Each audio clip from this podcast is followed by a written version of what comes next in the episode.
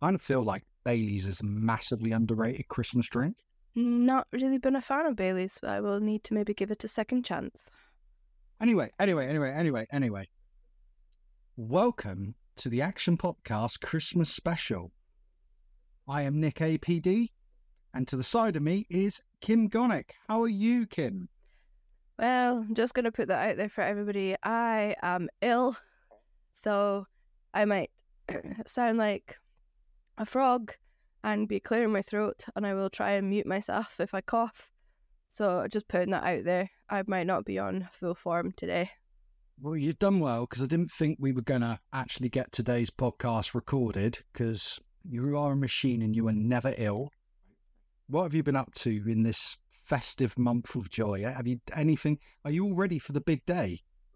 My Christmas tree is not even up yet at the moment. It got delivered, so I have it. It's just it's just not up, and it's not decorated. We have been invaded by little elves. They're, they're mm. elf on a shelf is in full swing in our house. My boy started out with one elf a few years ago, and I bought him a companion elf. So we had Eli and mm. Elfie. Made the ideas easier. And then somebody brought him Eric. And then somebody bought him Elton. And Carla went out and bought another one, which Jackson has uh, named Bob. So we got Eli, Eric, Elfie, and Elton, and Bob. Trying to think up ideas for five elves. Yeah, five elves, man. How come the last one got called Five Bob? of them. Like you had all elves with an E name, and then there's Bob. I know. I know, I know, man. But then, you know, Jackson named Action Pop Dad. So, Wow, that's how we've ended up with APC. anyway, mm-hmm. Anyway, Anyway, that's not why we're here. tonight's subject is Kym's subject, a subject I love. So, mm. Kym, what is tonight's special Christmas subject? So tonight we are going to talk about the Nightmare Before Christmas. So Jack Skellington and Halloween Town and all his fun friends. And if you've not seen the film, then I have no respect for you whatsoever because you should have. And tut tut, you need to go see the film if you want my respect. Anyway, I'll so Look there. So, just for those who might not have seen the film, not like embarrassing anybody if you haven't, but um, the film basically follows Jack Skellington, who is the main character. So he is the beloved Pumpkin King of Halloween Town, but he's become bored um, of the annual routine of just frightening people in the real world on Halloween, and he wants something to sort of lift his spirits again and give him a new lease on life. And he accidentally stumbles upon Christmas Town, and with all the bright colours and the warm spirits, he's like, "Oh yeah, this is something I definitely want to sort of try out." So he plots to bring Christmas under his control, and he kidnaps Santa Claus, but he soon discovers that his best laid plan didn't quite pan out the way he wanted to, and they kind of went seriously awry. Kind of makes it sound like two people had an idea for a podcast. They tried it and things went seriously awry. Anyway, to go off subject. but that's sort of the film synopsis. But obviously, there is a little bit more of a backstory for here. So originally, The Nightmare Before Christmas was in fact a sort of like a short story poem that originated by Tim Burton in 1982, um, while he was working as an animator at Walt Disney Productions. So with so Tim Burton had critical success with a short film called Vincent, which was based upon Vincent Price, which was one of his idols at the time. So once, because there was a bit of um, success with Vincent, he began to consider developing the film or either a short film, like half an hour television special of The Nightmare Before Christmas. Because his, um, basically, he kept returning to The Nightmare Before Christmas. He put it on the back burner, but sort of kept returning. And he did actually make a development deal with Walt Disney Studios at the time, and it kind of got grounded to a halt for a little while because there were some creative differences and bits and pieces. And sort of Burton then got fired from Disney and he sort of moved on to do other things like Beetlejuice, Batman, Batman Returns, etc. The Nightmare Before Christmas was always sort of in the back of his mind. So he found out that Disney still had the rights to it, so he went back and they sort of made a deal that they would start filming this. And obviously, the production then started in July 1991 in San Francisco, and it was eventually made. But Disney didn't want to put it under the Disney umbrella, they wanted to put it through Touchstone Pictures just because they felt the movie was still a little bit too dark and scary for kids and they didn't necessarily want to say it was all Disney. But even though the story itself was sort of based on TV specials like Rudolph the Red-Nosed Reindeer, The Grinch That Stole Christmas, you know, the sort of like small animated sort of cartoons and stuff you used to see on Christmas. That's sort of um, where he was. The other part of it was Burton also thought he did consider that The Nightmare Before Christmas could be a children's book and it could then be narrated in an audio book and that type of thing by Vincent Price, who again was his idol at the time. But luckily for us, it did get turned into a feature film, and it's why we're here today to talk about it.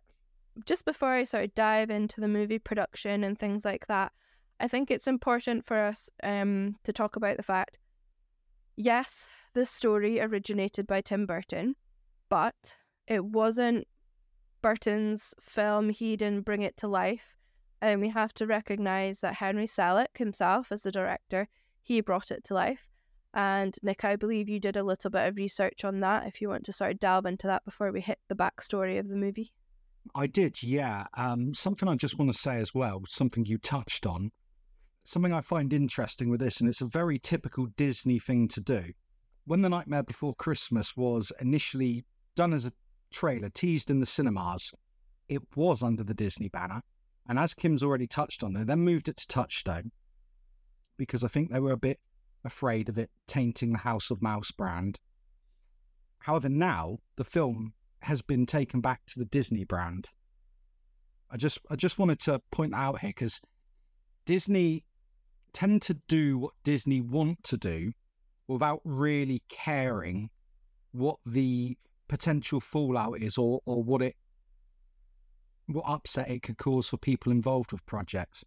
Traditionally speaking, I know the subject is about the Nightmare Before Christmas, and I'm not going to dive deep into this, but Disney upset Robin Williams over Aladdin. This leads to something here.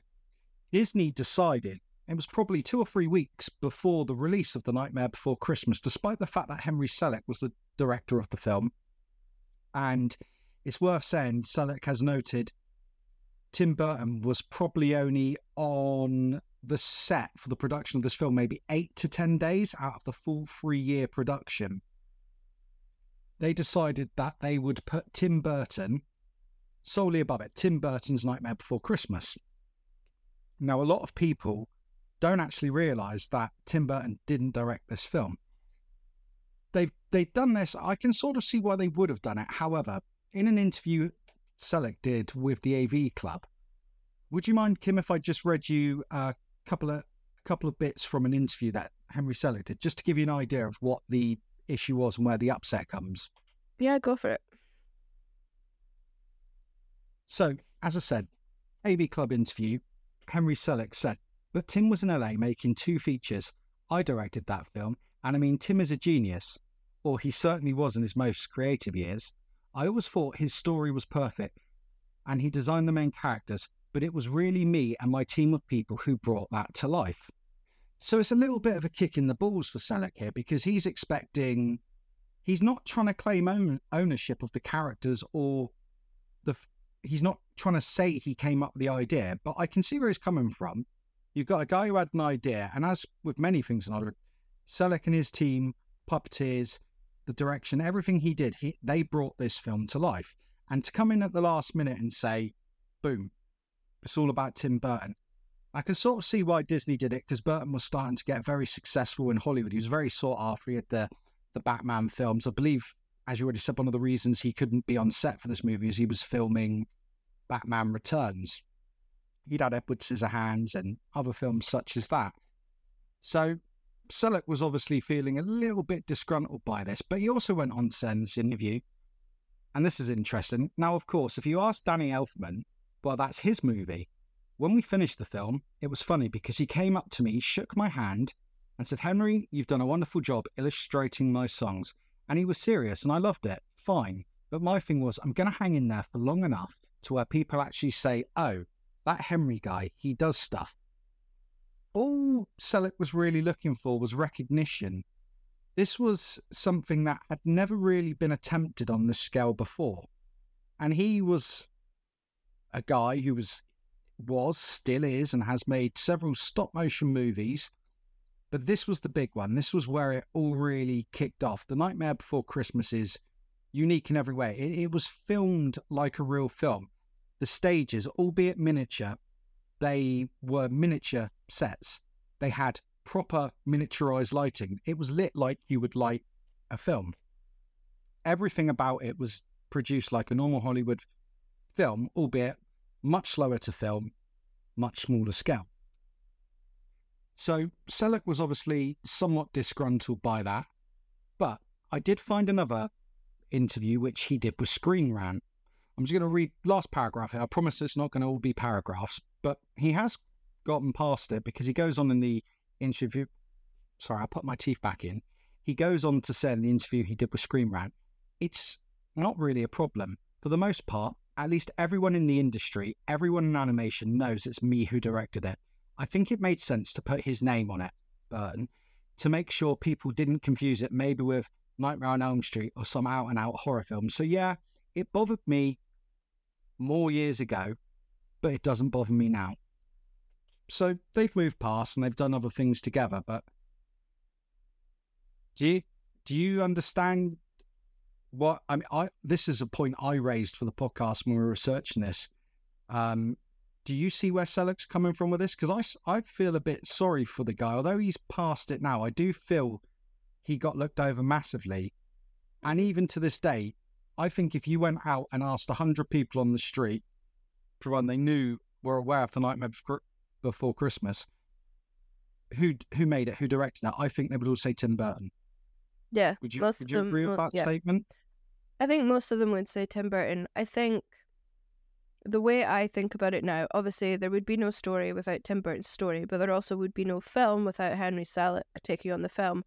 But I also feel like I feel like although they've put Tim Burton, Disney decided to put Tim Burton's name on that movie. I don't get the impression that that would have been something that Tim Burton would have asked for himself. I think because he has, he had a name for himself already, they just utilized that. So I think, to be honest, in both Burton and Selick's defense, I think it was probably Disney made that decision, whether Selick and Burton agreed with it or not. This is this is why I brought up the Robin Williams incident with Aladdin, because it's very similar. Disney don't care who they step on and what they do. They never have historically. There are so many stories in Hollywood of things Disney have done which are just a bit shitty. And ultimately, they're not breaking any laws or doing anything illegal. They they have the right to do what they've done, but on a on a moral level, they've not always been the best people for decisions they've made. Now, I get it. Disney, as much as they say it's about the magic and the cartoons and that, like any business, they want to make money. And they saw an opportunity to, look, Tim Burton's doing really well. He did come up with the story. Boom, it's Tim Burton's Nightmare Before Christmas. Even Selick said it in that last bit I read from that interview from AV Club. He gets it, he understands it. But then with that last bit I read, all along, and, and everything he's basically alluding to is he just wanted to be recognized as the director. Mm. He didn't want, he doesn't want to take ownership of the characters. He just wants his fair. Well done, mate. You did good. Because that film was, that film was massive. The the puppets. I mean, there was something like two hundred puppets for it, all with custom built skeletons inside of them. They were all made for with something like 60 points of articulation. Jack Skellington has, but you can see there on the slide. If you're listening to this on one of the podcasting formats, please do check this out on YouTube to see the slides. But you can see there, Jack Skellington had something like 400 heads. Sally had something like 40 masks because they couldn't remove her head because of the hair. Everything about it was planned meticulously there were mo- there was something like four of every puppet. They would be filming potentially two Jack Skellington three or four Jack Skellington scenes a day to get it moving because each each shot was 24 for each second of the film is 24 stills they took so and each minute of the film took approximately seven days to make so they had to be quite creative and it was a team of approximately 100 people and when you hear that tim burton was only really on the set for eight to 10 days and i appreciate he had other commitments i just think that that shows I can certainly see why Henry Selick was a bit pissed at the time. But I'm glad that they've got past it now. But in my research, it's amazing how many people don't mention Selick. No, it's So um it still goes on today. same with um. It's the same with Coraline. Coraline, Tim Burton had nothing to do with Coraline. That was all Henry Selick, but because it's stop motion, they just automatically went down the Burton route. But it's not. It's hundred percent Selick. It um created Coraline. I'm sorry, was it not the same for James and the Giant Peach though? Burton was attached to it, but it was essentially Selick. But I think the reason they thought it was Burton was because they've used Jack Skellington in James and the Giant Peach. They've made a reference to him. So to be honest, as soon as they did that, they kind of Yeah. they kind of brought Burton's name into it themselves, really. But this was more Selick. Yeah, and I think they, they would have hmm. done that. They would have done that for several reasons. It's quite a cool cameo from, well, we assume it's Jack Skellington. He's not listed as. It's a skeleton. It's a skeleton. Sorry, I'm saying Skellington because of his surname. It's a skeleton in the style of Jack Skellington. Um, yeah, um, but let's face it. That's that. That's what it was put in there for. Um, I mean, it was probably to drum up theories among the fans, which is, I'm sure, something you're going to be touching on a bit later in this podcast. Yeah, and just to go off topic, I kind Yeah. of feel sorry for Jack Skellington because if you look in this slide, he's naked. He has no clothes. Oh, Jack. Yeah. he's no clothes as the pirate. I mean, He's just He hasn't- he's just I don't think. I, I don't, think there's. An, I don't think there's anything he has to cover though. Mm, should be. No, but it still seems He should bit. be fine. And He's just got a beard.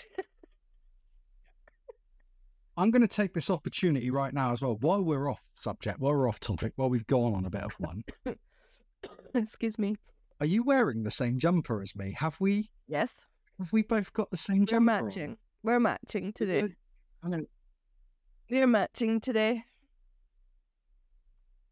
Amazing. I know. This isn't planned. I'm just sat here looking, going, I can see my jumper, and I'm like, she has, she's got the same jumper as me. Well, we, I guess we just both have fantastic taste. We do. And since Oh, sorry, just to derail the podcast a little more there. Yeah, but it's a nightmare before um Christmas podcast. It's allowed. It's fine. While we're still on the topic of the making of, we sort of touched on how many puppets there were and how many versions of each puppet and 400 um versions of Jack Skellington's head and stuff. But just to put it sort of into context, there were 13 animators altogether. There was over 100 special trained camera operators, puppet makers, set builders, prop makers. They filled 19 sound stages. There was 230 sets in total and hundreds of individual puppet characters. And I think it's important for people to realize that everything was done on storyboards in sequence of how they were going to do the film. And even if they changed a minute detail, they didn't change that while filming, they changed it on the storyboards. So any detail changes, any enhancements, anything like that, any refinements, it was all done on the storyboards before they even. So even if they got halfway through a scene and decided they were going to refine something, they refined it on the storyboard before they decided to film the next part of that scene. Very much, which is very much the same style as like German Expressionist mixed with a little bit of Dr. Seuss, sort of that sort of style for them being able to film in sequence. And the way that they filmed, like if you really look at the movie and look at the surroundings, um, I actually found out in the making of that they put a lot of clay into the sets so that then they could texturize it, sort of to play to sort of pay homage to artists uh, like pen ink illustrations um, like Ronald Searle or Edward Gorey, sort of elaborate textures, like by covering the sets in clay, um, just to in order to create sort of that depth that you see within the movie. But they were basically given they were hindered a little bit because Burton said that the only colors they could really use for Halloween Town were black, white, and orange. Um, to create sort of textures and lines. Um, but also Such a this- limited color palette. Yeah. Well, Like you can see from the slide, like the one where Jack Skellington's on the hill, that literally is your black, white, grey, and like your orange and stuff in there to create that sort of gloomy, scary sort of effect. But all that you see, like a lot of that is clay, mm. especially where they've put the lines in to sort of use that texture. But we also have to remember these sets were about twenty four feet long. They were about they were quite big sets and they used sort of 23 to 30 different lights. Like they were lighting these sets like you would light a normal movie set with normal real life actors. They didn't use sort of smaller lights or anything. They made it as if it was a big feature length film so that the lighting and the filming was accurate and just as good as any like like say your Mission Impossible type films with all that lighting. They made sure to use the exact same thing. there was a scene in it which, um, Mm. on researching it, it's something I'd never thought about before. But this this is the level of detail they went to. When Jack is in the forest with all the different trees, and he finds Christmas Town. The scene where he goes up to the door and the doorknob is brass and shiny, and you see his reflection in it and you see his hand go for it. That was all done completely practically. That was apparently one of the hardest shots, other than filming Oogie Boogie at the end with all the fluorescent neon stuff. Apparently, that shot took so much time for it's seconds. It's it's it's his hand reaching for the door, and they had to set up all the lights and cameras and everything so as not to catch themselves in the reflection, and it took an incredible amount of time. But that's probably why the detail that that sort of level of detail is why this film is pretty much ageless. You told me a fact, and I don't want to steal your thunder here, but what was the fact you told me about Jack's eyes? Something about the inserts. So, although they had 400 Jack heads, they also had multiple eyelids. So, although he doesn't have eyes, they had multiple versions of his eyelids. And I think it took, I think it was like 10 different eyelids just to have a scene where he blinks. It was an extremely long process just to have him blink in the movie because of the amount of inserts of his eyelids they had to change. which is incredible, especially given, and I'm glad the production team straight up ignored Disney on this. Disney were concerned because Jack doesn't have eyes, and they thought people wouldn't be able to relate to a character without eyes. But they were like, no, he's a skeleton, he hasn't got eyes. And they, they ignored them and they did their own thing, and thankfully they did. But it's little details like this. You talk about the color palette of black, white, and orange. I know that when they went to Christmas Town, they made a decision to make it so colourful, so vibrant. All the reds, the greens, the whites. It the, the palette was was not the biggest in the world, but they did you they used the obvious Christmas colours, is what I'm trying to say. But there were more colours than this, and that was done to show the stark contrast between the two lands. Just as like when they go when Jack flies to the real world to deliver out his version of Christmas, they decided to keep it very boxy, very grey, very subdued to show the difference between the real world, Christmas Town, and Halloween Town. Now, given that Christmas Town has got a lot more in the colour palette than Halloween Town, as rich as Chris- Christmas Town looks with the colours, I still think the best looking part of the film are those blacks, greys, and oranges in Halloween Town. I watched the movie. This is how well the movie's aged. I watched it on Disney Plus the other night. I actually watched the sing along version with the lyrics. Highly annoyed my wife when I decided to sit there and sing to every song while we were watching it. Let's face it, it's, it's a great film. And for years I've watched it on a DVD I brought. Uh, I originally got it in the year it came out on VHS for Christmas. I bought it on uh, DVD probably, wow, we were in our first house. So we're going back 10, 12, 13 years ago. And to see it in HD, and we don't have the 4K package for Disney Plus, just HD, but we've just got a new TV because ours went kaput. And to see it in HD on that beautiful screen, it the film ha- has not aged. It's impeccable. It. I was genuinely. I messaged you while I was watching, it like saying, "Oh my god, this film looks absolutely amazing." I haven't even seen the 4K version of it yet, which I'm dying to see now. But it's rich, it's colourful, the textures, everything about it. This film in a hundred years' time will still look fresh as the day it was made. And this is why I'm glad they picked this style and not traditional animation, not CGI. It just blew me away. I'll, I'll, stop waffling now, but yeah, really, please do check this film out on as high a definition as you can watch it because I think you will be amazed how, with modern TVs and whatnot, all the beautiful stuff you will get to see that you wouldn't have seen years ago. Especially considering if we put it into perspective, all the characters that you see in the movie there were only three to four prop makers. So the only three to four people that actually made the puppets and actually put them together and sculpted them, and which is a very small amount considering how many there were, and then they had to use latex foam in order to make them more flexible because, of course, they were, weren't close enough to like to an animatronic, but they were still they still had mechanical armature for inside them to help with the maneuvering.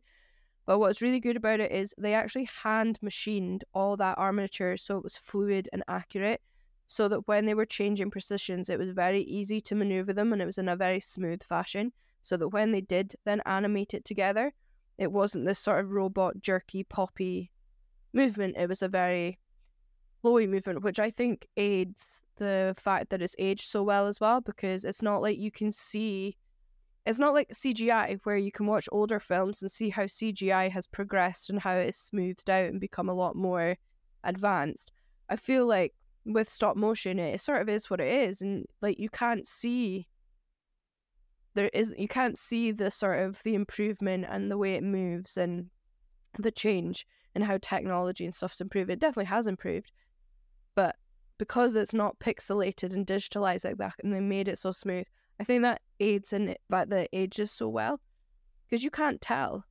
Like, if you watch the movie, you can't tell that somebody literally spent every second moving moving those puppets about in order to make it do what it needed to do for the film. 24 still shots, mm-hmm. 24 still shots per one second of film. And if they yeah. so much as made one slight error, they actually created a system for the film told them if any of the lights went down because one small change in the lighting, one small error with the placement of the camera, which they could program to position. So when you think 109,000 something frames for the film, and each minute taken a week and each second taking 24 still shots, you can see why three years is just it sounds like an incredibly crazy amount of time it would take to make a film, but it make it makes total sense because if we look at so a popular thing we we used to get around Christmas time in the UK, you're obviously aware of Wallace and Gromit, aren't you, Kym? Yes, definitely. Now that is stop motion, Aardman Animations, incredible. It's got its own sort of beautiful, naive charm to it the puppets are a lot, they're nowhere near as detailed. They're, you can even see the fingerprints on like the, the clay of the puppets, and the movements are a bit more herky jerky than the Nightmare Before Christmas. And I'm not knocking it because it's its own beautiful charm to it, and I love the Wallace and Gromit stuff. But when you when you look at that, and then you look at something like the Nightmare Before Christmas, which I appreciate was made to be that much more elaborate, but when you see the comparison between sort of a lot of effort went into the Aardman stuff, but it, it just shows the step up from that level to the level of the Nightmare Before Christmas is massive, massive. I mean, the number of people when you think what was it you said about 100 people working on that film yeah so there was about 120 workers altogether and any um that was a mix of camera operators puppet makers set builders prop makers so that's not really even including Selick and that themselves like this was just people who were were there to support and they were filming multiple scenes at multiple times. Um, incredible. Just one little thing I want to chuck out there, and it's definitely worth watching the making of the Nightmare Before Christmas, and it is on YouTube. And show notes and links will be included in the description of this video if you want to check out any of the interviews, bits we've read, stuff we've watched. But even down to the detail of the sets having breakaway sections because I believe it was around 18. The artist never wanted to be more than 18 or 24 inches away from the puppets so they could get in there and, and do the fine adjustment. They even built trap doors into the set, which are seamless. You can't see them, but they could pop up, move the characters, and it, it's just incredible what they did. And one thing that stood out to me when I watched the making of now, it stands to reason the puppets are not going to be huge. But in my head, I always thought they were about six to eight inches, but they're actually quite big. The puppets are sizable puppets. They're, they're uh, which I believe probably added to the incredible detail on them and whatnot. But I was taken back when I watched the making of just to see how how big the puppets are. I mean, I don't know. I don't know a lot about stop motion. Well, I've learned a bit doing this podcast and doing the research for it, but I just always assumed everything was quite small. But it does make sense for them to be bigger because obviously they need to be able to pose them and see what they're doing. Um, now that we've sort of covered the making of the film and the the Selick Burton thing, Kym, I do believe that you were very lucky to attend the live Nightmare Before Christmas concert. Did you want to go into that a little bit and speak about the soundtrack of the film? Uh, yeah. experiences so... when you went to see that? so obviously, most people here will know about Danny Elfman. Um, he's quite a famous composer, musician. Just putting it out there, he has worked with other people other than Burton. It is not just Tim Burton that he works with, although he has worked with him quite a lot. Um, but Danny Elfman, so just to put it into context, he said that The Nightmare Before Christmas was actually one of the easiest films that he's ever composed for, mainly because he resonated with Jack Skellington so much. And he wasn't even really given a script or a storyline um, from Tim Burton. So, sort of, really what happened was Elfman and Burton would just sit and listen to the sort of the tracks that Elfman made, and then Burton would sort of talk about the next steps. And then once Burton had left, Elfman would just go and start writing them. So all they did was just sit and have a cup of tea and have a conversation about this is what Jack does next in the story. And this is what Sally does next in the story. And then they'd leave and then Danny Elfman would go and write the music. And just to put it into context, right? So Danny Elfman has been working in the film industry for a long time, but he also partook in the band Oingo Boingo, which would makes which is why his music sort of sounds sort of quirky and comical and it's dark but light-hearted at the same time and that's like it's definitely a band people should check out because it it resonates so much as to why he gets why he sort of is the way he is in terms of how he composes. But if for any reason oh this is going to sound really cheesy but um if the danny elfman sort of uh, Nightmare Before Christmas with orchestra comes to a location near you, I would definitely make sure that you put the money aside to go and see it. It's just so different. So it basically they show the whole entire film, so from start to finish, but then they'll pause it and they'll have the people that sing the songs that in the movie come out and start singing. So there was Danny Elfman, and we had Ken Page who did the Oogie Boogie song, we did have Catherine O'Hara that did Sally's song and Pee Wee Herman, but it's I can't remember his name. I, I, can never remember his Paul name. Reubens. Paul Reubens, yeah. Um, Reubens. he was there as well to do all the voices and some other people who were there from the background of the movie coming out to do those songs and just sort of listening to it with the orchestra and stuff behind it it is just a completely different experience while you're watching the movie it's um similar they do similar things with BBC's Planet Earth and all this type of thing and it really does just give you a different it's just a different experience so it's definitely one of those things that I'll say if you get the chance to go to it, I would go to it because it really is just a different. uh, The music just being live and being done with an orchestra, so you can hear all the little bits and pieces that you maybe miss when it's coming through a TV because you're watching the imagery, whereas you're more focused on the music. You definitely hear extra bits, and you're like, "Oh, I didn't know they put in sort of that instrument, or I didn't know that it had all these other quirky bits and pieces in it." And definitely if I had the chance to see it again, I would probably see it again.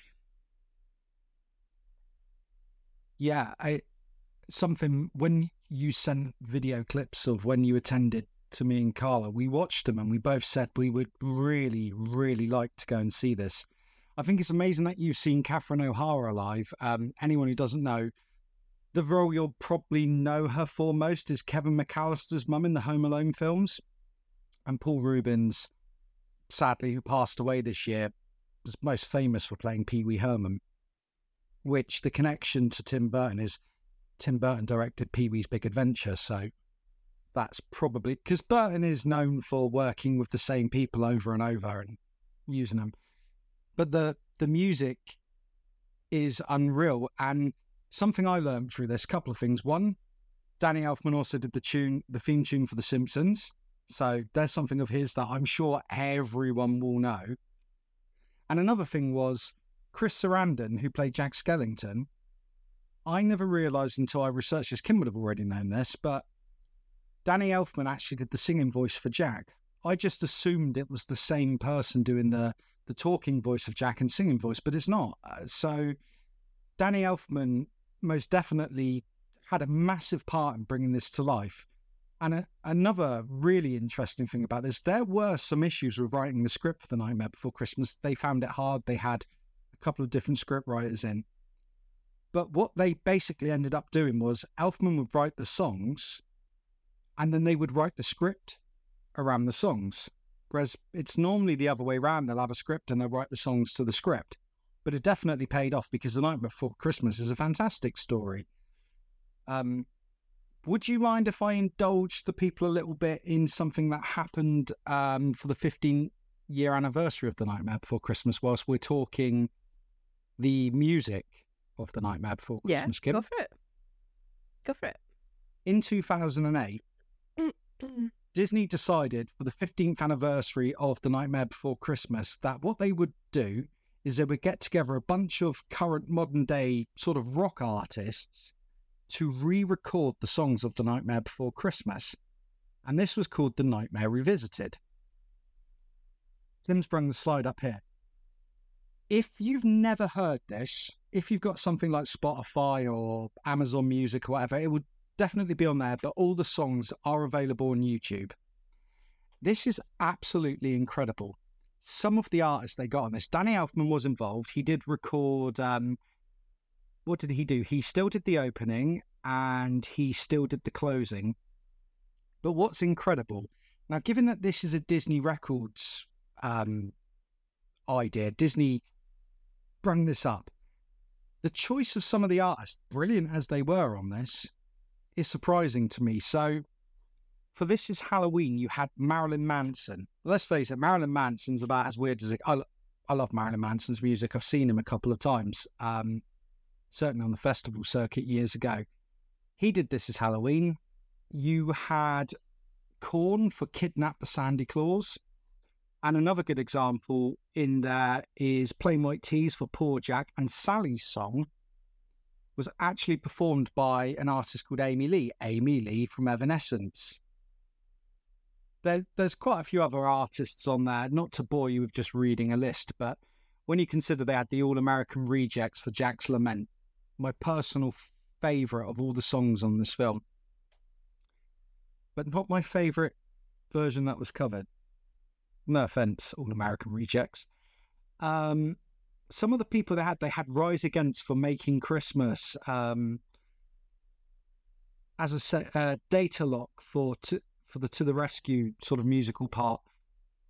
They they had these incredible artists, and I would I would encourage you to most definitely go on Wikipedia and look at the full listing, or to look at it on um, whatever streaming platform you may use for your music.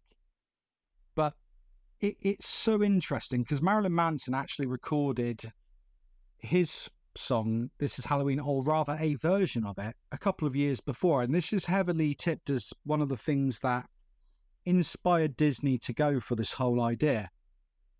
But a, an amazing performance that's well worth watching, and it's on YouTube. Um, Amy Lee from Evanescence uh, covering Sally's song, and she did that for The Tonight Show with Jay Leno in 2008. Incredible. I mean, I rate Amy Lee as incredible anyway. But it's just so interesting to hear bands from 2008 and uh, and when you list bands like Korn and Marilyn Manson and Evanescence, I appreciate it was Amy Lee on her own, but that was very much that era's rock bands, wasn't it? That sort of there's a very there's a very distinctive feel to that era of music and certainly the rock scene. But as I already said, it's interesting to me, given how Disney are so strict on protecting their brand. I appreciate Marilyn Manson's had difficulties or whatnot in the last couple of years. I'm not going into that. But he's always been a controversial character. So it is in uh, it just it just boggles my brain how on one hand they're like, oh, originally we're going to chuck the film on Touchstone Pictures and bring it back to Disney, but then they would bring in all, all these. Uh, I mean, Korn. Would you ever, Kym? Would you ever associate a band like Korn doing something Disney related? No, definitely not. It's devil's music. That you, you can get rock uh, metal from- music. It's devil's music. hundred. God, excuse me. Now my cough's kicking in. Um, oh dear. yeah, I just wanted to touch. I, I mean, given you live in Scotland and I live in Dorset, we can be further apart, really. How we've both ended up ill at the same time, hey ho. um, I just wanted to touch on the Nightmare Revisited anyway, because I think it's a- it's an interesting it's an interesting moment in the history of the Nightmare Before Christmas, and as as much as I enjoy the original soundtrack, and I do, it, it's beautifully done. Kym's right. Danny Elfman is a genius. It is just so cool to hear these guys take on these songs. So once this podcast is finished, please do go and check it out because if you haven't heard, those who have heard it, I have no doubt will be potentially in a comment section of, of the video going, oh, yeah, it's amazing if they've seen it. But if you haven't, please do go and check it out because, well, it's fantastic. So yeah, that's that's that's my that's my little bit of input towards the music there. Um, was there anything else you wanted to discuss, Kym? Um, no, actually, you pretty much covered um most of what I was sort of thinking for the Nightmare Revisited. Like, I remember when I found it on YouTube, and I was like, no, they actually got these people to like do covers of these songs. Like, that's awesome. And I was like, I was a really big, I still am a Korn fan, but like, I was listening to them a lot at the time when it came out. And I was like, no, they didn't do all this. Like, did they actually do this? Like, how did they manage to do this? And I thought they'd just like gone off and just done it themselves. And then I realized, oh no, it's an actual album that they released. And I thought that was amazing. Um, considering, but just to sort of touch on your quick bit about not realizing that Danny Elfman had actually sung most of Jack Skellington's songs. That only I'm surprised like Johnny Elfman didn't voice him as well because I remember um, Elfman said in an interview that he resonated with Jack Skellington so much that he basically chewed Tim Burton's ear off, saying, "Come on, you have to let me be Jack. Like, I work so closely. Like, I feel so like close to him. Like, I'm definitely like him. I need to be able to voice him. Come on, let me voice him." And Burton basically got so fed up and said, "Right, fine, you can sing his songs." And that's how it came to be that Jack Skellington was voiced in the songs by Danny Elfman. It was literally just because Danny Elfman begged and pleaded because he felt so strong about the character. I just hope that Danny Elfman went up to Tim Burton and said, You're going to hate me for this, Kym. It's so cheesy. there are a few who deny what I do, I am the best. my talents are renowned far and wide. Oh, could you imagine if that's what he said? That would be amazing. I'd love it. That that that's not what inspired that lyric. At least we don't think it is. But how amazing would that be in some sort of meta sort of thing? Um, oh, it just like sorry, I've, der- I've derailed it again, haven't I, Kym? I'm I'm good at doing that. Uh, but that's that's normal for you, so that's nothing new. That's okay. We're fine. We that's all right. Yeah. But um, I would like to say just like a couple of tidbits and stuff, just because everybody loves a bit of fan fiction and some fan theories, but I won't go into it too much. That a lot of people seem to have this fixation on what Jack and Sally were like in their past lives, and I kind of feel like I'm just like I don't really want them to have past lives. I'm kind of just like, if some of the stories were possibly realistic, then fine. But I feel like they're just characters. Just could we just leave it as a, as a fact that they're characters? So sort of Jack Skellington, a lot of people have said Jack's. Well, well, wait, wait, wait, wait till the end of the podcast. Too soon to say we agree, but okay, okay. Jack Skellington and the Headless Horseman are apparently one in the same, is one theory, because they both have pumpkin heads. And another theory that a lot of fans seem to be getting on board with is that he is in fact the inspiration for the Jack o' lantern tradition. Um, so basically, that Jack Skellington is Jack o' lantern from the Irish folklore, as he would have been around before Christmas was around. Because we have to remember that Jack Skellington's never seen Christmas, so his he must have lived well before Christmas was invented. So whether you agree with those or whether people maybe listening to this have their own stories, maybe you want to share them with us and we can read them in the comments. That might be fun. I kind of feel that if Jack was supposed to be the headless horseman, I know he takes off his head and says, Since I am dead, I can take off my head to recite Shakespearean quotation right in the film. Um, I kind of feel his head would be off more than it was. I some of these fan theories do kind of make me chuckle, but I am going to ask: Have you got anything for Sally? Yeah, so there's a couple for Sally. So some think that she is just a character that Dr. Finkelstein created, um, like an obvious nod to Mary Shelley's character, which is obviously Frankenstein, so Frankenstein's monster, um, because they feel like Dr. Finkelstein created Sally, and but the way they've sort of said it is that the reason she's the way she is is because she still pulls some of her personality, like it's ingrained into her bones. Because you see in the movie that after Sally sort of runs off, Dr. Finkelstein makes himself a new companion. And you can see him testing out different skull heads. So they think he basically just raid like raids graves and pulls out skeletons, but your sort of personality is ingrained in that, which is why she was sort of deviant and ran away and all this type of thing. So that's one part. But the other part was they actually think that they're on the trees with all the doors, they think one of the trees is missing a door and that the door was actually to Dreamtown. So, like where the Sandman comes from. Mainly because the Sandman was the king of Dreamtown and then he was overthrown and replaced by governors Albert and Greta, who were actually ragdolls. So, a lot of people feel like Sally was the daughter of Albert and Greta, but she was kidnapped by Dr. Finkelstein when she was about 12. And he carved over the Dreamtown door so that nobody could get in or out and that she's just grown up that way. But they think she comes from Dreamtime because she creates potions. She was always in the garden with herbs and everything. She can make butterflies come out of the potions. But also, because the Sandman in Dreamtown is all about dreams and visions, she also had the vision of pulling the leaves off the plant and it turning into a Christmas tree and then the Christmas tree going on fire. And that's her sort of telling the visionary future and things like that. So it's there's a there's a couple of weird and wonderful stories coming from fans in that one. Some I can semi get on board with, and some I'm just like, mm, no.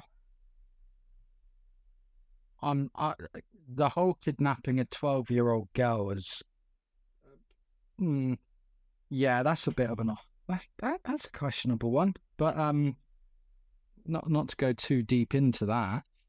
Um, I personally like to believe that there are no backstories and it's just a one-shot film and it is what it is. But yeah, they're just characters. perhaps yeah. that's perhaps that's a good link to the final thing I want to talk about before we have our inevitable dispute at the end of this.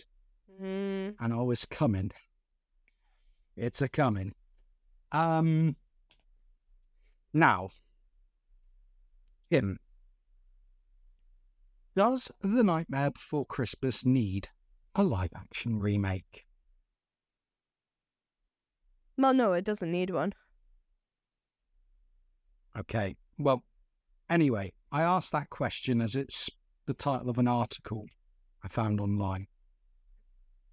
Now, back in August of this year, um, there was several several big online website news sites reporting that it was happening. Tim Burton was going to be making a live action remake of The Nightmare Before Christmas. Johnny Depp was going to be playing Jack Skellington. Helen Bonham Carter, Helen Bonham Carter, however you say it, was going to be playing Sally. And people lost their shit. They lost their minds. People were so excited for it. I wasn't. Now, the reason I bring this up is this there were so many sites, and the one I read the article and was actually called DisneyDining.com. I, I will link it in the show notes and everything in, in the description. Now, they did their article explaining this, what it could potentially be. However, since then, they have put a little description up at the start of the article saying, since the publication of this post, it has been discovered the source of this news piece was written as satire.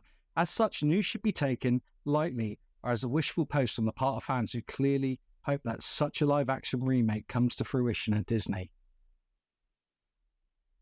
Now, this is interesting because in this day and age where we've had remakes of The Lion King, Pinocchio, Beauty and the Beast, oh God, how many more have they ruined? I shouldn't say that, but there, has been quite a few. Um, Mulan. It's it wouldn't sh- Milan, yeah, it, it it wouldn't shock me. It's not far from what I believe could or would happen with Disney to actually take something like this and go, the fans need a live action remake. And the truth is, they've run out of ideas and they, they don't want to invest in anything. They don't want to take a risk and do something new. That's the truth of all this. At least that's my opinion. Um, however, con- Tim Burton is massively against anything else being done with The Nightmare Before Christmas he said in so many interviews on film, um, in, in articles, in magazines and online, he does not want to cheapen what The Nightmare Before Christmas is. He doesn't want people to come along and make it a cash grabbing franchise. He sees The Nightmare Before Christmas as what it is one and done. A beautiful, I would say, perfect story. However, in 2001, he actually, and given I suspect Disney could override him if they wanted to, because let's face it, Disney do what Disney want to do. In 2001, Disney wanted to do a full blown CGI sequel to The Nightmare Before Christmas. And Burton, nah, he wasn't keen on that. And that, that, that got stopped. And I'm thankful for that. There's been talk of prequels. Even to people wanting there, there's a continuation sort of manga comic of The Nightmare Before Christmas. I didn't really heavily research it, so I've not got a lot to go into on it. However, it's out there, it can be found. But I kind of feel for myself that there's nothing you can really offer if they ever do do a live action remake, which I could see it happen, I really could short of telling the the the origin of the characters, which I personally don't care about, I don't think there's anything much you can add. And the thing is with The Nightmare Before Christmas, as we've already discussed quite heavily, is it's a timeless film because of how it's been made. So why cheapen it by making something with actors, a mixture of CGI? Maybe they'll put some stop motion in it, but it won't age like The Nightmare Before Christmas. It won't. It won't sort of stay preserved. So, bit of waffle on my part there, but I personally hope they never do a sequel, a prequel, or a live action remake. I don't want to see Johnny Depp and Helen Bonham Carter in yet another Tim Burton film. I love Johnny, don't get me wrong, and she is great. Helen Bonham Carter Bonham Carter, I always get, I never know what to say there. Um, but I don't want it. Any any thoughts to that, Kym? I've sort of stood on my soapbox for a minute there and had a little rant. Anything you want to sort of chuck out there before we wrap um, this up? I don't think we. I don't. I personally don't think it needs done. I think if they were actually going to take that route, then I would expect all the original people to be brought back. Because for me, there's a difference between telling the story in a stop motion picture and then telling the same story but in a real but in a live action. So for me, it would need to be the same group of people, but it would be telling the story as if those were the characters were just real people instead of the characters being stop motion. I wouldn't add stop motion into the live action. I would just be like, here's the stop motion version of the story. Here is the real people as a character version of the story. So for me, I couldn't. I'm then not comparing a stop motion with comparing a live action. I'm just comparing how they told the story and how they portrayed the story instead of how it was filmed because it was filmed they would be filmed so differently. You're just it's like that. did the stop did the stop motion sort of give me did it tell the story better? Or if Johnny Depp and um, Helena Bonham Carter did it did they tell the story better? That's what I would be looking at and it could be that you could enjoy both but you enjoy both in their own like in their own lanes like they're not trying to cross over or jump on each other's lane they're in their own categories and they're in their own lanes. Personally, I would love to see I mean, get... what Johnny Depp with a Jack Skell- what Johnny Depp would do with a Jack Skellington character. I don't need to see a movie, but I'd like to see what he did with it. To be quite honest, mm. I think it'd be interesting because he is very good at character acting. So I'd be interested to see where his mind takes him with that. He is. He is very good. Um, the reason I mentioned maybe putting stop motion in it is I was just thinking of films like Beetlejuice where they have bits of stop motion in it. Um, yeah, I appreciate that. If someone if someone remakes a film or does a sequel you don't like, you do have the option just to ignore it and just enjoy the original property. You don't have to get upset about it. But the reason I don't, much like when we did the Rocky Horror podcast last, my experience of remakes and retellings are they never get it right. Or they try and insert too much of today's whatever's going on in it rather than. Do you know what I mean? And I just don't. And I also worry sometimes as well just how people would receive certain characters today. Would you think it was too far beyond the realm of possibility that someone would get really bent out of shape because of how Sally's character's created, and there would be news stories about it. And we need to change how Sally is because she's an imprisoned. Do you see where I'm going with this? I just think. Yeah, that's just to that's just, But we say we said this about Rocky Horror, and we could say this about a lot of films, and maybe it's just the generation that we're in. But I just feel like you can pull anything out of a movie if you look hard enough. You can find something wrong with every part of a movie if you look hard of it hard enough. And to be honest, there's going to be people that do that, but at the end of the day, I think that just ruins it for yourself because you're just analyzing it and looking into it too much. Like, just enjoy the film for what it is. And it, like the thing that I do is I watch historical movies, right? And there are scenes in historical movies that just older films that just they sh- they wouldn't happen now. But I don't say, oh, I'm not going to watch the movie because there's violence in it, or there's violence towards women, or this happens, or that happens, because at the end of the day, that's our history. And for me, it's we should be learning from our history. So we've learned That's not something that we do now, and this is why we don't do it now. But this is what was accepted back then and why it was accepted Mhm. and things like that. So Hundred percent. For me, it's like I don't. I could pick the movie to bits if I really, really wanted to. I could. I could pick any movie to bits.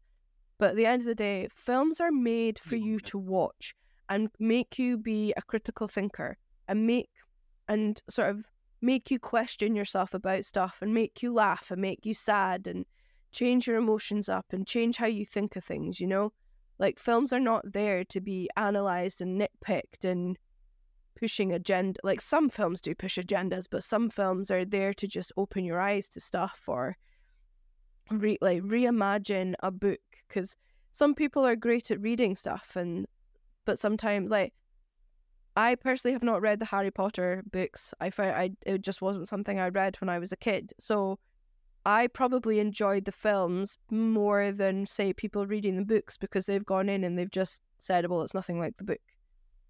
I try and separate books from film because it's very they're very different. So I think it's one of these things like please people just go watch a movie and just watch it for the sake of like for what it is. Now this is the part. Go on, Kym. Ask the question. We always have a question at the end of every podcast to see if we agree on something or if we don't. I know where it's going, but Do Go we think do we think Nightmare Before Christmas is a Halloween or a Christmas movie? Christmas, one hundred percent. Both. Shall I elaborate as to why I feel that?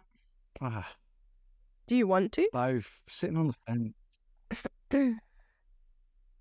film is about Jack trying to make Christmas, not about trying to make Halloween. Now, I appreciate that he's from Halloween Town. And and believe me, guys, listening to this, I kind of wish I recorded when Kym and my lovely wife Carla we were in we were in a telephone conversation, a video conversation, and and those two just decided to tear on me for about 15 minutes as to why I was wrong. It was it was quite amusing. Um, however, as much as I say it's a Christmas film, because I think it's because Jack is trying to make Christmas because he's bored of Halloween, I can, I can see why some people say it is both, and I can see why some people say it is Halloween. And I think because it's Christmas and we're all jolly and happy because the big fat man's coming down the chimney soon, I think I'm going to say that it can be whatever the hell you want it to be as long as you enjoy it. Kym, have you got anything else to add? It's still both. It was released in November, which is between Halloween and Christmas, and that's that's the end of that. But feel free to give us your opinion is in the comments. Please do. I mean, Kym's wrong, so that's fine. Um, Well, we both think each other's wrong, so we thought occasionally it happens. But I suppose that's you could. Well, we've disagreed now, and that's sort of the end of the podcast and season one. Wow, did we reach the end of season one without killing each other? Yeah, Season one is done. It is done. I We- feel like that's we, we did it. in we got the end. You know, we're not the most reg- we're not the most regular of podcasts because family, jobs, and and life, but we managed to get five episodes done this year, plus a sort of bonus add-on live stream to add to the Turtles one, albeit not an official podcast, but it was connected to it. And we've already got sort of January's episode lined up and we know what we're doing. But I'm, yeah, we got there. Well, I, I hadn't really thought about it till you brought it up. So yeah, the end of season one, and and you've agreed to come back. Well, you own fifty percent of the podcast, pretty much fifty percent of the channel, but you you've decided you still want to come back. yeah. And you haven't tried to kill me. there. So I know. No, I haven't lost my patience with you. I haven't hung up on you yet. We haven't lost the plot and been like, no, we're never doing this again. So, unfortunately, for all the APCers out there, you're stuck with us for another year. Sorry, not sorry. we have we have pretty much got next year already mapped out. Few housekeeping things before we go. If you want to follow Action Pop Dad, the YouTube channel, um, it's on YouTube. Come give us a follow. You can find the Action Popcast here. You can find us now on Spotify, Audible, Amazon Music, which I think is the same as, I don't know, Podcasts or Google Podcasts. I am working on getting us on Apple Podcasts.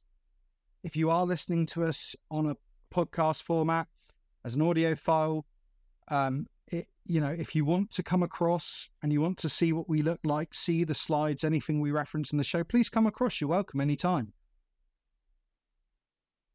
I'm Nick APD. I can be found on Twitter or X or whatever. No, who cares what it's called at the moment as Action Pop Dad. I'm on Instagram as Action Pop Dad. That's where I can be found if you really want to follow me. Kym Gonick. Ah, Kym. Where can the good people find you if they want to find you? Well, I'm pretty sure it's going to be the exact same answer as every as every week, and you'll see what I mean. if you want to follow me, it's Kym Gonick on Instagram. Please don't feel like you need to. I'm not particularly here for followers. Trying to keep up with social media is just a pain in the backside that I'm too old for now, so I don't really want to do it. However, if you like guinea pigs, I do have an Instagram for my guinea pigs called the Pig Pig Files, and they're more interesting than my own Instagram. So you can pick one or the other, or you can pick the Pig Pig Files, or me, whichever you feel like. And that's about as enthusiastic as I'm going to get with that. And with saying that, will we say goodbye now? Well, Kym. Well, I'm just. I was gonna. I was gonna thank you and be nice to you for a second, if you want. You can do that occasionally. Thank you for all your hard work this year. Thank you for showing up today. If you'd have phoned me and said, I can't do it today, I'd have completely understood. I know that you really have struggled through this one. Thank you to you, Kym. Thank you to everyone who's listened this year. We will see you in 2024, or you will hear us, whatever way that works. So, from APC, a very Merry Christmas, a Happy New Year. Take care of yourselves, get some downtime, and we'll see you in the new year. All the best. Bye, guys. Bye. Bye. Thanks for listening to Action Popcast. If you enjoyed this episode, be sure to follow us on Spotify. Also, why not check out Action Pop Dad on YouTube and give us a follow? And don't forget to hit that notification bell so you don't miss out on other pop culture related projects. Catch you on the next one!